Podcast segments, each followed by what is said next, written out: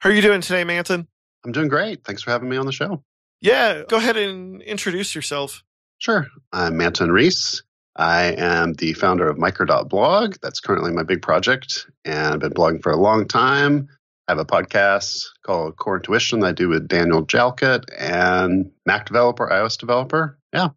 Thank you so much for having me on. We met at Release Notes a few years, and then we chatted at Pierce Mhm. a couple of months ago. Yeah. So it's good to catch up. I am a big fan of your podcast, and I love kind of the casual side of what you talk about, but also the business side of development. I've been following Micro.blog for a while now. Where did you get the idea of Microblog?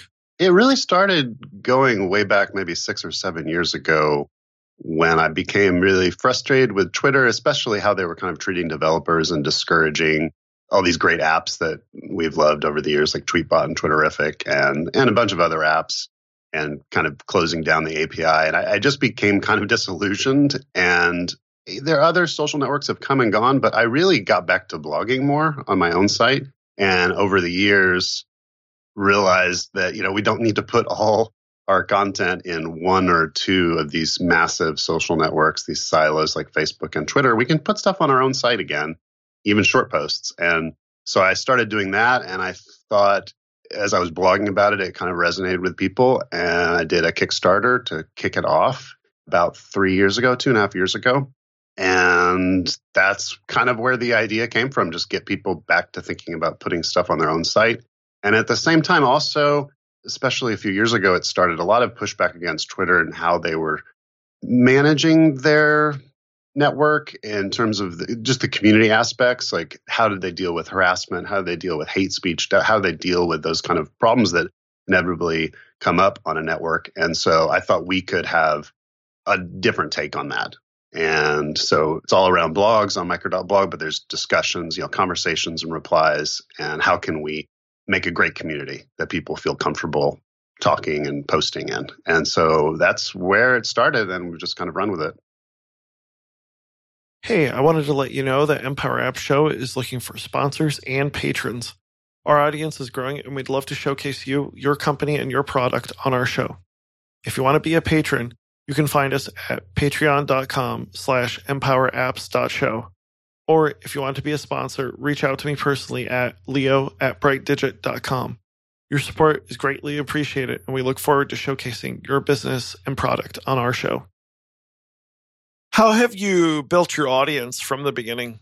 So when I started to blog about these kind of ideas that I just quickly glossed over, I started a mailing list just to see, like, I told people I was working on something and I wanted to announce it at some point. And so I just had people could sign up for the email list. And I had never really done that. I've been blogging for years and years. I'd never done that kind of thing before, but I'm really glad I did because when I started the Kickstarter, I was able to email all those people and say, go check it out. And that really got it started really well. Other than that, just building an audience just naturally by blogging and podcasting over the years, just slowly, no real plan, just putting stuff out there in the world that I think is interesting and slowly, you know, people kind of catch on and, and start following the blog or following the podcast. Now, this is available on multiple platforms, correct? Yeah, I mean, micro.blog is really the core part is available on the web, and a lot of people just use the web interface. But then we have native apps for iOS and Mac, and then an API so third party developers can build other things. I don't have a lot of experience in Android, almost no experience. And so a couple people have jumped in and built Android apps that work with micro.blog. And so that's, that's great to see. So ideally, we'd be available everywhere, but the core part is really on the web and then on Apple platforms that I know and use every day. So, what's been your biggest challenge, both developing the application, but also building your audience as well and running a business, so to speak? Mm-hmm. Yeah, I mean, it's tough. I mean, how do you get the word out? And I feel like with micro.blog, it's going really well, but it's growing slowly. And I feel like there's so many people that we have not reached yet that would love it and benefit from it. There was actually an article in the New Yorker this year about micro.blog and Mastodon and the indie web in general. That is the movement toward like these ideas I'm talking about about like getting back to posting on our own sites again.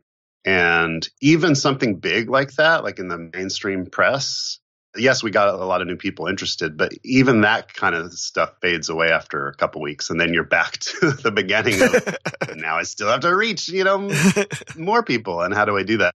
So it is a challenge, but there's so many things to figure out that I'm actually kind of glad that we didn't have a huge spike of like millions of people on day one because it gives us time to add features, make things more robust, sort out all these questions about like how do you deal with community issues that come up?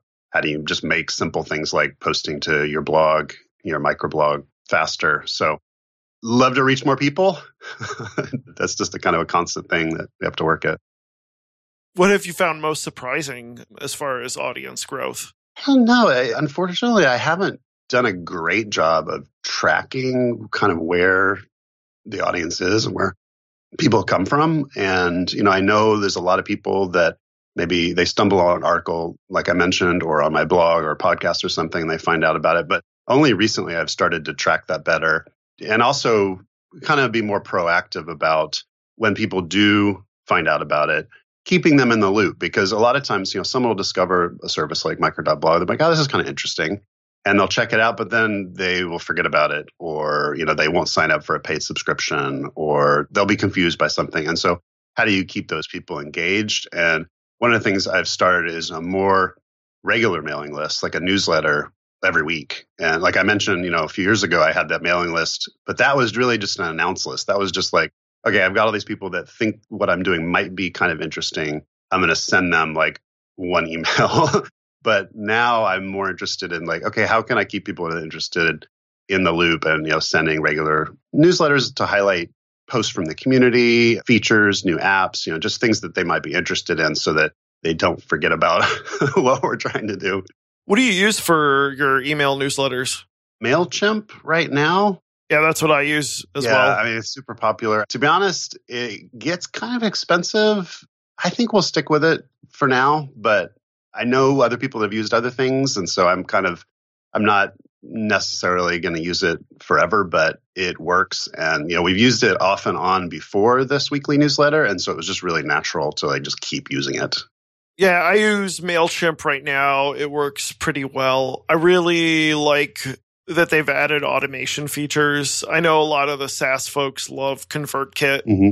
It almost gets to like a programming level of automation where you can be like, oh, this person read this email, send them this email if they did. Oh.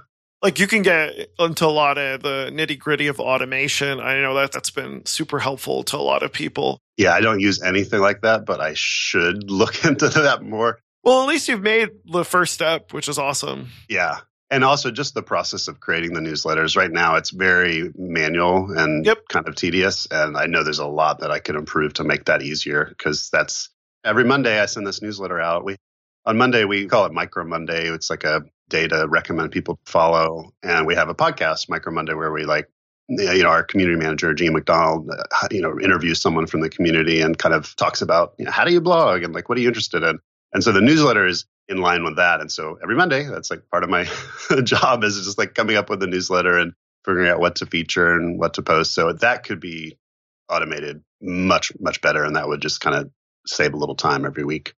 Yeah, I really appreciate those newsletters because it keeps me updated on to like as far as the community and the platform and how it's moving forward. I think just even if people don't read every week, it's good to know, hey, you're still alive. I think that's like much more important than we're willing to admit. Mm-hmm. What's the trajectory as far as how the audience has grown? So we launched the Kickstarter. There were three thousand backers, and that was you know over two years ago now. And we've just been, yeah, you know, not everybody stayed a micro.blog customer, but we've had a steady stream of people coming in, you know, over the last couple years, and so it keeps growing. In terms of the list and like t- more of like the marketing side and like how do you keep people in the loop that i don't have a good sense of quite yet because one of the things that happened when i started the mailing list the newsletter is I, j- I decided to just send it to everybody and knowing that a lot of people weren't interested in anymore and expecting there to be like a drop off at the beginning where like a whole bunch of people clicked unsubscribe and that happened and that's fine so we're still in that phase of trying for the mailing list like audience to kind of settle out. So it hasn't really grown much because there was this initial dip of people yeah. that were not necessarily wanting to pay attention anymore, which is again, I expected that. It's totally fine. And I haven't also right now it's really just for people who have already signed up. So I, I haven't done anything to grow that list and that audience outside of people that have signed up, but I'd like to do that. I'd like to, you know, even going back to what I said earlier about, you know, on my blog, if you're interested in this, sign up on the, this mailing list. I don't do anything like that right now. And that's something that I could add to kind of grow the list and grow the reach of it. Yeah, especially if, do you have email addresses when people sign up for micro.blog? Yes. Okay. Yeah. That's a first step for sure. Yeah.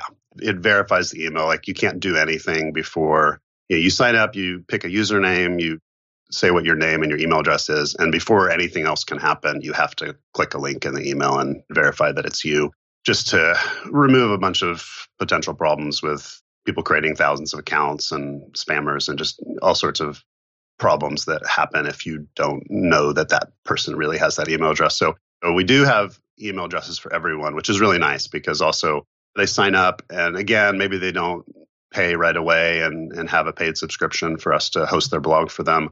But you know we can send a reminder you know a few days in hey you still have this trial. Do you want to upgrade? Do you want to post to your blog? And that sort of thing is really nice to actually have a contact for the customer it's interesting you said that you used kickstarter. What was the decision process and how did that work out?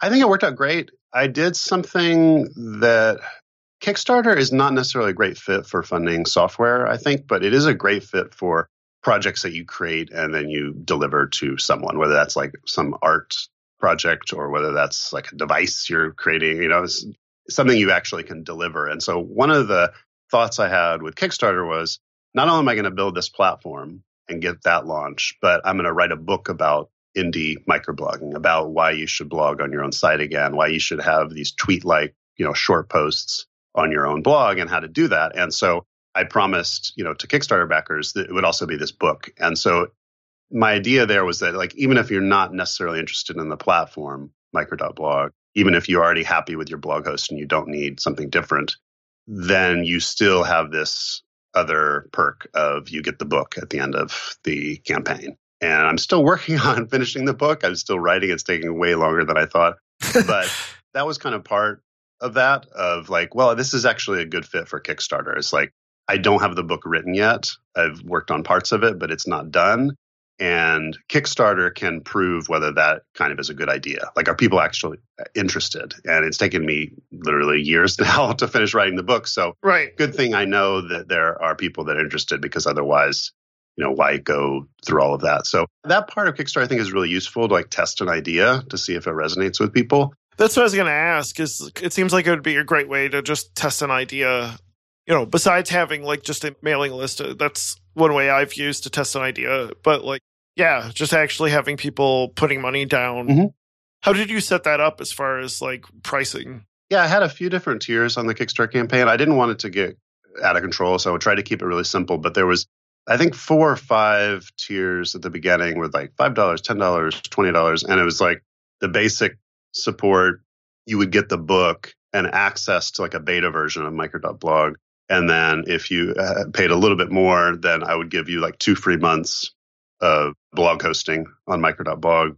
You pay a little more and you get a year free. And then it, actually about halfway through the Kickstarter, I decided to add like a lifetime tier where you pay $500 and you have unlimited, you know, free access to micro.blog forever. So that was really interesting to do. And so that was how the tiers were kind of broken up. It's like how much is this book worth and how much is micro.blog worth at five dollars a month. And so that was how the rewards uh, kind of broke down. And I think generally that worked. The campaign funded within a day, you know, and it seemed to resonate with people. People seemed to be interested, even if not everyone understood exactly what I was trying to build at the beginning, which which I think right. is okay. Like that's one nice thing about Kickstarter is like you have a video and you have the text and images maybe on it too, but especially the video is like your chance to pitch an idea to someone and they see you. There's a connection. Like they see you seem like a regular person who has this idea and then they can back it because they believe there might be something to it, even if they don't know 100% exactly where this is going to go. They're willing to take a small risk and yeah, back this project for $10, let's say, with the chance that something really great could come out of it. And so that again, that's a really neat part of Kickstarter that like, if I had just built the platform and launched it, I mean, it could have been great, could have been a huge success, but there might not have been as many people in that first week that tried it because instead of backing like the hope for this big idea, they would be putting down a subscription for something very specific that they may or may not need. And so uh, the fact that Kickstarter is a little more general in that in that sense, I think people are willing to take a risk and put down again ten dollars and see what happens. And uh, I've definitely heard from some people that Micro.blog wasn't exactly what they had in mind, but they were still really glad to fund the Kickstarter. And then other people that they really didn't know what they're getting into, and then they were super happy that it turned out the way it did because micro.blog was like, kind of like that missing piece in the social network blogging world that they weren't sure what it should look like, but when they saw it, they were really glad they were early and back to the campaign. Do you look back on and say you wished you did something differently when it comes to like starting the product and building that audience? There's a, definitely made a bunch of mistakes. I think one of the problems is just I'm kind of impatient. I want to get stuff out there as soon as possible. And the first versions of Micro.blog were really rough. And I mean, it's so much better now. And there's so many more features. I mean, we've added podcast hosting, we've added, you know, all full blogging and like categories and themes and designs and all sorts of stuff you can do. It's really powerful. And it's also faster and more robust than it used to be. And so when I look back on that first version that I gave to that initial audience of Kickstarter people, probably lost some folks because it just wasn't really ready. Like you really had to believe in the idea to right. stick with it. Were you invite only in the beginning? Yeah, in the very beginning, it was only Kickstarter people. Okay. And then some time after that, it was still kind of invite only. And I, I can't remember exactly how I handled that, to be honest. I think I we did the Kickstarter. I worked on some things, and then a few months later, I invited Kickstarter folks to try it out. And I had a beta version of the iOS app at that point, and I sent out a test flight invite for the iPhone app only to Kickstarter backers as well. So they had early nice. beta access. And then the public launch was later in the year. And then, so in between that kind of Kickstarter and the public launch, we invited people like just kind of as needed or as people expressed interest. And I guess it grew slowly kind of on purpose in that first like six months and then we eventually open it up to the public. Yeah, I mean, you want to have that delicate balance of not growing too fast to where you're just dealing with all sorts of issues, but not growing too slow to where it's there is no demand for it essentially. So mm-hmm. yeah, it seems like you find a good comfortable fit in between.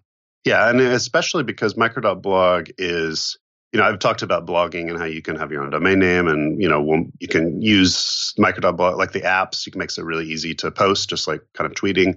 But there's also this community social network aspect. And the thing about social networks is like everybody wants all their friends to be there. And on day one, your friends aren't all there because it's brand new. Yeah, that's a big challenge. Yeah. And so that kind of network effect that a lot of social networks and social network like platforms run into most platforms don't survive that because Twitter and Facebook are huge now. And to compete directly with what they're doing is essentially impossible. And so if you're growing really slowly at the beginning, you're hitting that problem too of not everybody's there. And so then some people don't want to join because they don't see, you know, who they're going to follow on the platform. And so we had to make micro.blog valuable, even if not everybody is there yet. And so again, that's kind of emphasizing a great community and emphasizing it's an easy way to blog. For people who maybe they wanted to blog or they didn't know how or they just, it's too much work, how do we get those people back and uh, thinking about the user experience and just making it easier? And so that's a big key. And that's still a big key even today, a few years later. We still have to have value in the platform because, again, not everybody's there. It's not as big as Twitter and it never will be. One thing I've found with a lot of like your brand new social networks is that they tend to find a certain niche have you found like a certain niche with your audience? Like I know Mastodon does this where like you'll have separate individual channels for separate things. Reddit, which I mean, Reddit's massive, but still, Reddit has like subreddits for specific topics. Have you found mm-hmm. that like microblog has found oh people who are really interested in certain things like photography or technology? There tend to be sub communities within micro.blog. Yes and no. I don't think there's any one thing, but I, I do think that because it started with again kind of my audience in, in a lot of ways which is more technical and, and i think that you know, in a lot of ways we have to grow out of that, if that makes sense, because we don't want it to just be like Mac developers on the platform or right. iOS developers. You know, obviously, right. we want it much more diverse, lots of different backgrounds. So I think there is a little more technical, especially if you think about the indie web community, which I've just kind of touched on briefly. But the indie web is all about this kind of idea about having your own domain name and blogging and having your own site and kind of taking back social media from the big massive social networks. Mm-hmm. Those folks tended to be programmers and more technical people. And so some of those are drawn to micro.blog as well. But we want this to be accessible to everybody. So there's no reason why it should stay that way. But the beginning, I think it kind of was. But I mean, you mentioned photography. That's another good one where I think when some people struggle to figure out, okay, what, what do I post to my blog or what do I post to micro.blog? One of the first things I say is photos. Like everybody has amazing camera, you know, uh, not everybody, but everybody that has a smartphone or an iPhone or whatever has a great camera that they can take amazing photos with. And that's a really great default way to get back into microblogging and posting things. Just post photos like you would to Instagram and post them to your own site. And so lots of great photographers on micro.blog. I don't know if they have a background in photography. I just know when I look through the timeline and when I look at the photos section in the discover section of micro.blog that we have, there's just amazing stuff. And so there's not like one, to answer your question, not like one kind of thing that surfaced, but there's a few types of topics that kind of keep coming up. And there's technical stuff, there's photography, there's books and writing. There's a lot of writers. Obviously, people that are fascinated with blogging love to write to some extent. So a lot of people that love books and reading and writing. And one of the challenges is like, how do we keep growing so that the platform is even more diverse? Because we don't want it to be stuck in any one thing. We definitely want a wide variety of folks that want to check it out and could get value from it. Right. That makes total sense. Yeah. It seems like you have to have a delicate balance of finding a niche so that you're really servicing that community, but also diversity so you're not dependent on one specific community as well. Yeah, and I'm, I think there's a lot more we could do when we see a part of the community start to take off. There's more we could do to like encourage it, and a lot of that is the discovery aspect of like how can we improve discovery so that it's easier to find people that share your interests, and that's just going to be that's not like something that will just be done with. That's like I think an ongoing challenge that we can improve. Yeah, I mean, all social media networks have that issue, anyways. So mm-hmm. that's not surprising. Have you ever read the book Traction by Gabriel Weinberg? Yeah, I have. Actually, it's on my list to re look at again because it's been a little while since I looked at it. And I think I read it before Micro.blog or right as I was doing it. And I think I could get a lot out of it if I looked at it again. Yeah, uh, my other podcast, OK Productive, we're running through exercises within that book uh, for growing our podcast. And it's like there are parallels I could see with DuckDuckGo and Micro.blog and it's almost interesting how he didn't necessarily want to compete with Google, but he found a particular niche with the security and privacy aspect. Right. And that seemed super helpful. And I always, if I had a dollar for every time somebody's come up to me and told me that they have their own social media app that won't me to build, I wouldn't need to have a job. Right. Like, there's definitely a pain there. It's just a matter of, like, yeah, like you said, the aggregation and things like that. And what I've found with, like, micro.blog is seems like that slow growth has helped it build up over time. Yeah, and again, you ha- there has to be something there besides the social network, and I think that's a mistake that pretty much every social network makes. Is they think we'll be just like Twitter, but instead of X, we'll have Y, and we only need you know ten percent of their users to blah blah blah. It's not going to work. Yep, ninety nine percent of the time, and there has to be some other reason. And for us, that other reason is the indie web and blogging and like getting to something where you can get value out of this thing to post your photos to your own site every day, to start a podcast as easily as possible. It has to be that value you can get out of this, even if the social network is not big. And I think that's going to work. But, you know, it's again, something we just have to keep working on. Yeah. Yeah. So I wanted to talk, since this is mostly about Apple development, I wanted to talk specifically about the Apple development side of things. So explain to me kind of server, how that's developed, what's that hosted on, how that's worked out, and then talk about your native clients as well. So how's the server development? How did it get started and where has it moved to? Yeah, it started and is still in Ruby. It's hosted on Linode, and I've got a handful of servers. It actually uses Ruby Sinatra instead of Rails. And I've done a bunch of Rails development, but at the time that I was starting micro.blog, I just wanted something like really lightweight and simple. And so, so I use Ruby, MySQL, Redis, different things on the back end. I've got a bunch of um, is a whole kind of workflow of like how you get a blog published and it uses Jekyll, uh, not Jekyll. It used to use Jekyll. It uses Hugo behind the scenes for all the themes on a blog. So it's kind of a combination of things, but Ruby is the main language for all the server stuff.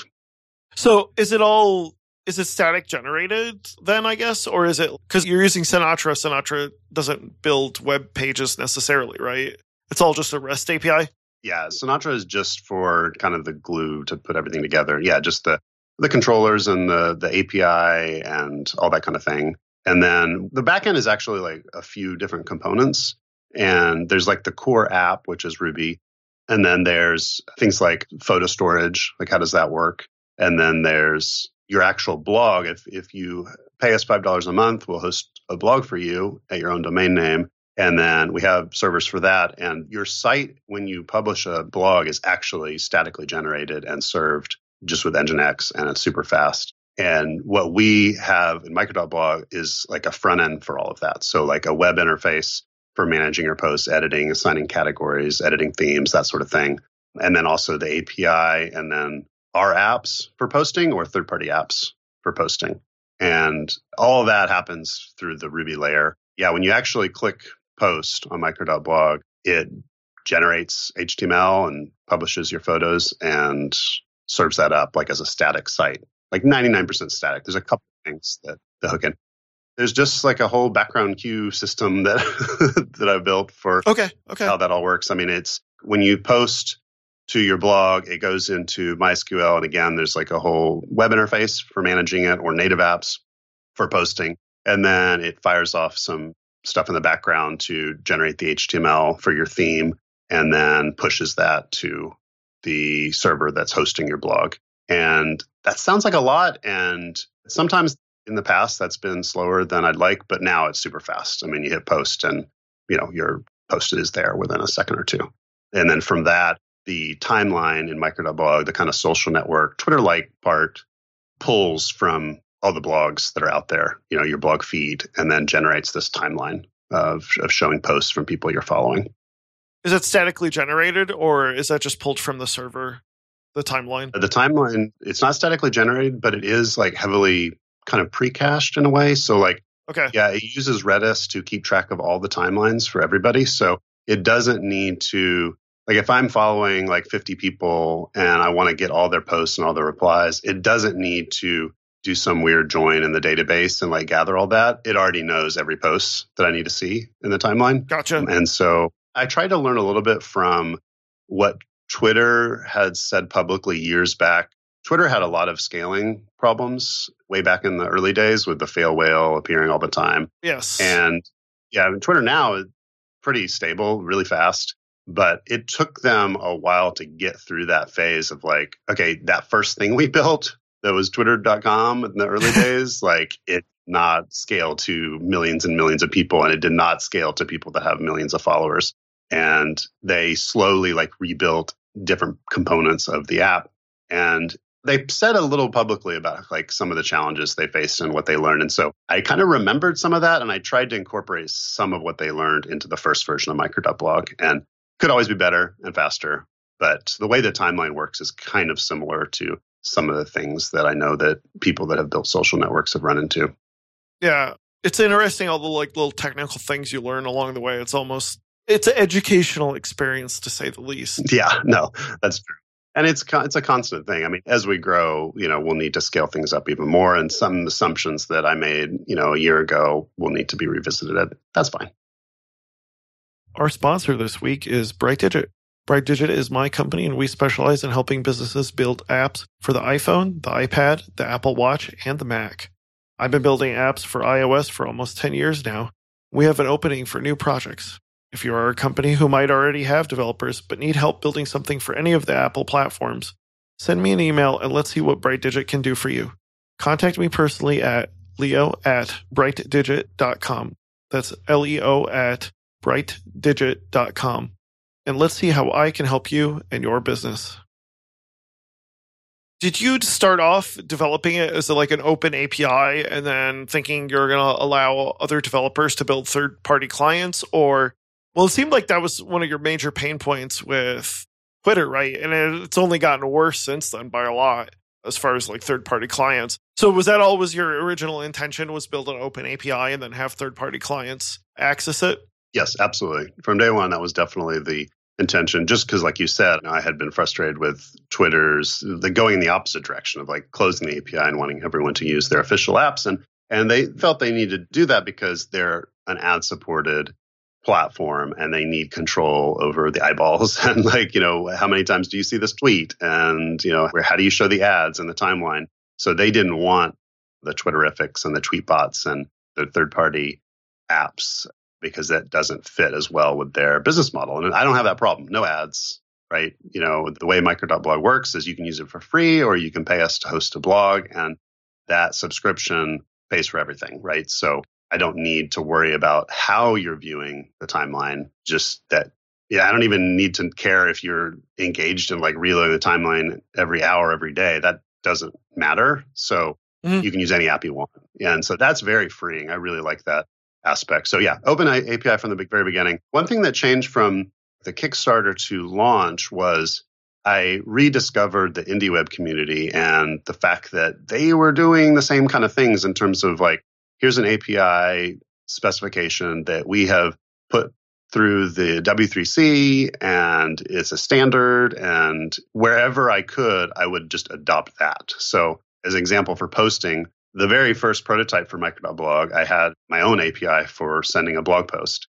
And when I realized some of the work on the indie website, I just scrapped that part of my API and I adopted their API. It's called Micropub, and right. it's actually improved a lot over the last couple of years. And the nice thing about that is someone could build an app for posting to a blog that works with Micro.blog, but also works with other platforms. And that's how things should work. I do not want us to have a you know world where every single platform needs a separate app just for them. We should have apps that work with a variety of platforms. And so open from the start, but I've definitely as I've as I can, I've adopted more standards like the indie web standards in particular, and even super old blogging standards. Like if people remember way back in the early days, there was an API based on XML wow. Blogger and WordPress, and and I support that too because That's there awesome. are still apps like MarsEdit on the Mac is an app I love. It's it uses that API, so I kind of support multiple APIs in some places so that I can have the most compatibility with different things. So with that open API, has there been anything you've had to do with your open API, not necessarily to protect it from abuse, but like just being hammered or being over some bug than some client that ends up breaking the website. Mm-hmm. Have you ever ever had to deal with situations like that? Not yet. It's only a matter of time probably before something like that would happen. So far, all the apps and even like little scripts that people write, like someone will write a script to import their old blog into micro.blog. None of that has caused a problem that I can really think of yet.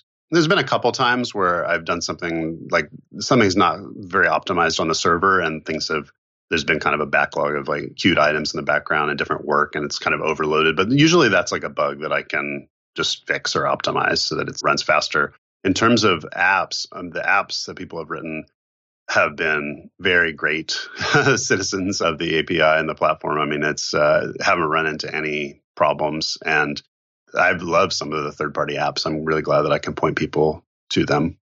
Do you have like a API key of some sort, or is it just a matter of just go ahead and use the API at any point? Instead of an API key that developers have to register, it's based on authentication kind of at the user level with gotcha. tokens. In the old days with Twitter, the Twitter API, it's kind of hard to remember this far back sometimes, but there was no API key actually. Like third party Twitter apps just used uh, Twitter usernames, username and password. And that had problems but it was also really kind of freeing because you could just build an app and like Twitter couldn't say stop. mm-hmm. And they moved away from that. And yeah, you need to register your app with Twitter, and that allowed them to lock things down. And for some platforms, I think that's that's okay. But for micro.blog, I really wanted to let developers just have fun with it, and I wanted as few roadblocks as possible. So it's a lot simpler than working with a lot of APIs, I think. So you've developed a native app for both the Mac and iOS, correct? Yep. What have you found your biggest challenge developing for both of those platforms and going back and forth? We don't have a lot of shared code between them. I think that has been a challenge, especially because it's, you know, you add one feature in the Mac version and then got to figure out how does this fit on iOS. I knew I wanted them to be separate apps with slightly different user interfaces that could embrace the platform.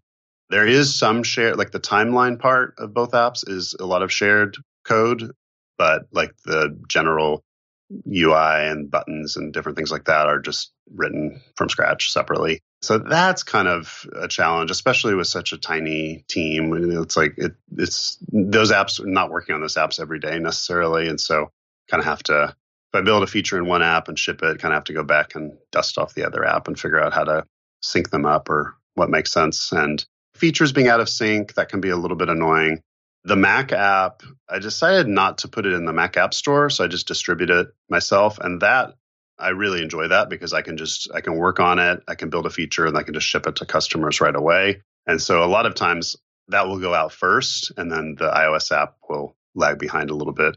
And again, that's that's annoying. That's a little bit challenging and frustrating, but it's with a small team, it's just really difficult to work on multiple apps simultaneously and then ship them at the same time. It's just uh, again, I get kind of impatient. I want these features to get out to customers as soon as possible. Yeah, yeah.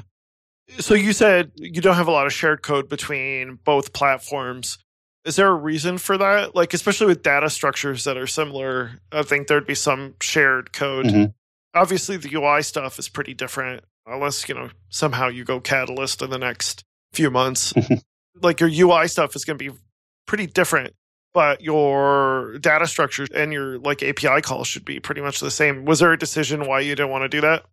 Not a really a good reason. So in the past, sometimes I've had projects that have a lot of shared code between them. And sometimes that holds things back because you'll you'll make a change in the shared code and then it'll break something in the other app and you got to kind of work on you got to think about both apps at the same time. And I think at the time I did the iPhone app first and then later, it might have even been a year later, I did the Mac version. For whatever reason, I didn't know exactly where the Mac version was going. I just kind of wanted it to be its own thing. So there is some shared code, but there's also a lot of code that if you would look at it, you'd think like, oh, you just kind of copy and pasted that between projects and like mm-hmm. it diverged and it was really difficult to manage. So some of that at some point maybe we'll consolidate and bring back together so that it's more in sync.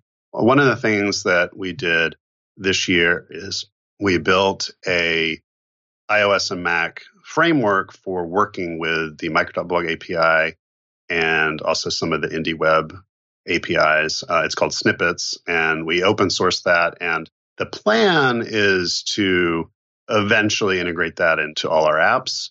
Right now, that framework is being used in a separate iPhone app we have called Sunlit, which is just for photos. It's kind of like Instagram, but based on blogs. So you, you know, you follow your micro.blog people but you see the timeline as just photos and gotcha. there's different features around posting photos. And so that app now uses that framework and eventually I can see that framework expanding and making its way to the other apps. So that'll be a little more shared code in terms of data structures and API calls. And so that'll be that'll be really nice because if there are bugs, they can go everywhere. But it's taken us a little while to transition to that. Um, Jonathan Hays built that shared code, that framework, and I know he's really ready for me to start integrating it more in the other apps, but it's a completely different. So our Mac and iOS apps are primarily written in Objective C, and that new framework is all Swift. And I'm not saying it's a problem with mixing Swift and Objective C, but my point is that code is all completely brand new, and so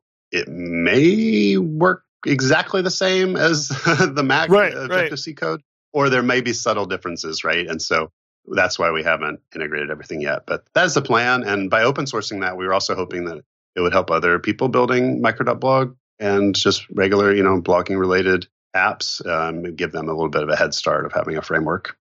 What has been your most interesting challenge developing for both those platforms? Great question. I think just having enough time. I, I don't I really don't think there's a technical challenge. I think it's just there's so many things to do. We have the back end that I kind of described a little bit and maintaining the servers and you know responding to people and adding features. And there's so much to work on with the platform that it's difficult sometimes to make enough time to work on the apps. I said I'm not working on those apps every single day. I would love to be in a place where we had a slightly bigger team where there would be someone that could be working on that the iPhone app, for example, every day. So any technical challenges I feel like we've run into, they're not really technical. They're just like we haven't dedicated enough time to solving that. And that's a little bit frustrating sometimes because things could move faster than they are right now. What do you find is the biggest difference between developing on the Mac and developing on iOS? Mostly the UI. So, you know, on the Mac, you have AppKit, which is a fairly old API, I guess. And then UIKit on iOS had kind of a nice refresh and like a lot of more modern, just easier ways to do things. So, like, I don't have anything against AppKit, but I feel like it's usually a little bit faster to work on the, the iPhone version, especially because, like, when I started the Mac version, I hadn't done a lot of Mac development day to day in a couple Right. years. And it took a little while to get into it. Once I got into it, it was really fun. But I would say just thinking about the UI and how do you build something so that it works on that platform, like on the Mac, for example, like how do you build something that feels at home? And there's still a lot of work to do. I mean, simple things like the first version, you couldn't resize the window width. that was a, kind of a technical challenge because like when I added it, I wasn't happy with the way the timeline relayed out. And when you were doing like a live resize. And so I just said, you know what? Rather than that looking bad, I'm just going to not let it resize. And eventually finally added that back. But that was something that people are really annoyed by because it's like not really Mac standard to like not be able to resize this window. When you're in that early startup phase, though, you just want something to work. Like you said, like it's almost like an MVP. So, like, I totally understand. You don't want to have to resize the window. Well, and a lot of it too was like my thinking was, okay, there's this Mac app, and yeah, it's rough in places, and it could be more Mac-like, and it could be better, but it's already just having it is a big step up from Right. using the web version Right. on the Mac. And there's some things that don't feel super native in it, even though it is a completely native app. But then there are other things that we can just do way better with a native app than the web version. So like a post, for example, like writing a new post and having the, all the text editing there and like syntax highlighting for Markdown and all this sort of thing. Like that stuff just works better in a native app usually than a web Mhm. app. And so, yeah, exactly what you said. My thought was just having native app, even if it's only 50% of what we really would love it to be, is still better. It's better to get that out and let people use it. Do you have any plans of moving UIKit over to the Mac with uh, Catalyst enabled? I don't think for the micro.blog app, but for Sunlit, our photos app, I think maybe because Okay. it would be really nice to have that kind of, again, more of an Instagram like, like photo blogging experience on the Mac. I think that would be really fun. So we're going to experiment with that. It would definitely requires rethinking the UI a little bit on the Mac. So even though we will use Catalyst, it's not going to just be rebuild and ship it. It's that I think that would be a really bad experience. So that is not a priority, but that is something that I'd like to experiment with more. How have you handled like feedback from other folks as far as because I know you're pretty active on micro.blog, getting back with people when they have questions. What have you found as far as the best way to handle it? Yeah, and I mean, I try to be responsive, but I mean, I a lot of things slip through the cracks still. Yeah, I answer all the support email, and it's really important, especially when someone's first joining, to get them the best experience. And again, yeah, I don't do a perfect job of that, but I try to try to get better and get replies, you know, as quickly as possible. It's almost like triage. It's like you got to prioritize what's really important and get that out of the way. Like when you have so much feedback. Yeah, and there's also there's some things on the back end too that again getting kind of back to automation that I could do a better job of because sometimes when some questions that people ask have just a simple answer, but some require me to like click some buttons or go in the console and type some stuff. In some cases, like mess with the database or, you know, there's a lot of things like that that I could simplify so that I could not just reply, but help those people more quickly. I'm always looking for places like that that I can make things smoother. But yeah, right now we have the people can reply and ask me questions just on micro.blog if they want. Email is really the best. People send email because that's, you know, it's kind of offline. I can have longer answers and yeah. it's just usually better. And then we also have a Slack channel. People ask questions in that. And that's great because other people in the community can jump into and help. And then we also on GitHub, we have an issues database where people can file bugs and feature requests. And eventually everything, uh, in terms of like bug tracking, everything will move there. Like right now, I still track some things just kind of on my own. But having everything in GitHub, I think long term will be really nice. Anything else you want to mention about micro.blog and its development? Uh, no, I mean, that's, uh, I think we covered a lot. We kind of jumped around a little, so I don't know if I gave a totally clear picture of what it is, but this is the thing that, you know, I work on full time. I hope to be working on it for many, many years. And I just think a lot of people are really frustrated with the big social networks, whether that's privacy problems with Facebook, whether that's harassment on Twitter, whether that's just having these few places where content can live. And I think people are looking for something new, and I'm glad that we can step up and say, "Hey, this is something we built." And you know, from the the development side and the technical, you know, side, it's just learning stuff every day, every week, trying to make it better. And I know, like the last two years, it's so much better now than it was when we launched, and so I'm very excited to imagine what it will be like a year from now and how much better it will be. Where can people go if they want to get on Micro.blog? Micro.blog. That's where you go. Cool. It's the domain name. so you just sign up right on there. Awesome. Just sign up right there. Yep. Super simple. Well, thank you so much for coming on, Manton. And before we go, I want to get your thoughts from a developer perspective as far as what the next iPhone is going to mean for developers, if it'll mean anything for that matter. Because it seems like every year I want to say it's like gone more and more into the background, but it, it's a much more matured platform than it used to be where big changes would happen. I don't know. What mm-hmm. do you mm-hmm. think as far as the next iPhone is going to be concerned? Because other than adding another lens to the bag, I don't know what else is going to matter to, to folks. Right. No, I think you're absolutely right that the device is so mature now that I think fewer and fewer people, even developers, will feel the need that they have to get the latest phone. So my phone is the iPhone 10. I've had it for two years now. I, I didn't get last year's iPhone because this one is perfect for me. I mean, it's no problems. It's fast. Um, I really like it. And so that's kind of, I think most normal users are going to be in that kind of pattern where it's like every few years, maybe they'll upgrade, but it's not like it used to be where the jump from the five to six, yeah, or 3GS to the four, or the five to six. Yeah, exactly. definitely like any screen size changes. Yeah. But even just when everything was a smaller screen, I mean, the jumps were just enormous in terms right. of functionality, like the camera being so much better, or the screen, you know, with the first Retina display. Well, I don't think we see that anymore, which is fine because it, it just indicates that the product is really, really great. And, you know, even the low end iPhone is really, really nice.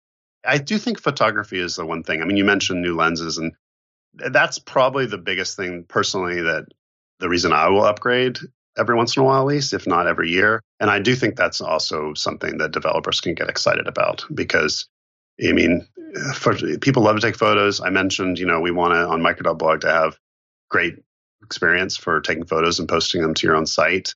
And there's so much opportunity for developers to build things around photography. So if Apple does nothing except just make the camera a little bit better every year, right, I'm good with that. Yeah, and I remember like when the 10s came out, that was pretty much the only thing was like the, the new camera and all the new machine mm-hmm. learning stuff involved there. If there's any device, it seems like where there's big rapid changes is the watch. Like that's where we're seeing every year like a massive update to the device. Mm-hmm. Is on the watch. It's almost like it's moved to that. Yeah, it, it feels a little more like the early days of the iPhone, where it's really every year. Now, of course, I still have old Apple Watch because I'm kind of stuck in my ways and I don't use it much for except for fitness and notifications. But what do you have right now? That is exciting. I haven't had really much feedback from people about like a micro.blog watch app because I think for most people, just getting the notifications, like if you get a reply on micro.blog, right. just getting that notification on your watch is fine and you don't need a watch app for that. But as the watch becomes more independent from the phone, I'd be very curious, you know, if I hear from people that would like something more on the watch. And I could see this might sound a little weird, but I could see podcasting maybe possibly working from like recording audio using the watch mic. Is yeah, like short little things, like as you're out and about and you want to. Right, right. We do this podcast hosting now to encourage eh, mostly short podcasts, but just people who want to post something and they don't want a bunch of overhead of like producing a quote unquote real podcast like the one we're talking on right now. Right. They just want something short and simple that they can put out and we'll handle the podcast feed and stuff. I could see maybe some of that, like you're out walking and you just like talk to your watch and I don't know. I just That's interesting. I'm stretching a little bit, but I'm trying to come up with like what could we do on the watch that would actually be useful to people and I feel like you get a lot with notifications. It's almost like to a point where you don't necessarily need an app because there's so much you could do with notifications. But yeah, it's interesting. I'll put that on my bucket list of watch apps to make when I have time. Sounds good. Yeah. And that might be like getting back to third party developers. I mean, watch may be a perfect thing for a third party developer to handle. I would be perfectly happy with like the basic micro.blog needs like a basic app for people to get just use out of the box. And I think that's uh, for anyone who is like on app.net or some other social networks that have kind of come and gone that's a problem that some of them have had of not having just like out of the box, here's the iPhone app. So we need that, but we don't need to have the best one. And we don't need to have the one that's on every platform or on the watch. And so I'm happy to point to third party developers that want to play with that stuff. Very cool. Well, thank you so much for coming on, Manton. Yeah, thanks for having me. It's been great. Where can people get a hold of you? So uh, micro.blog, I'm on I'm Manton on micro.blog, and my main blog is the best way to keep track of what I'm up to because uh, I post there every day, and that's manton.org. And if you're only on Twitter and you don't want to read blogs or look at micro.blog, all my blog posts are cross posted to Twitter automatically by micro.blog, and that's at Manton's blog on Twitter. Cool. Thank you so much for coming on. If people want to get a hold of me, they can reach me on Twitter at Leo G. Dion, uh, micro.blog, Leo G. Dion. We also have, if you want to reach talk about the podcast, that's at Bright Digit, my company address, brightdigit.com. We're also on Instagram and Facebook as well. Thank you so much. Talk to you later. Thanks for having me.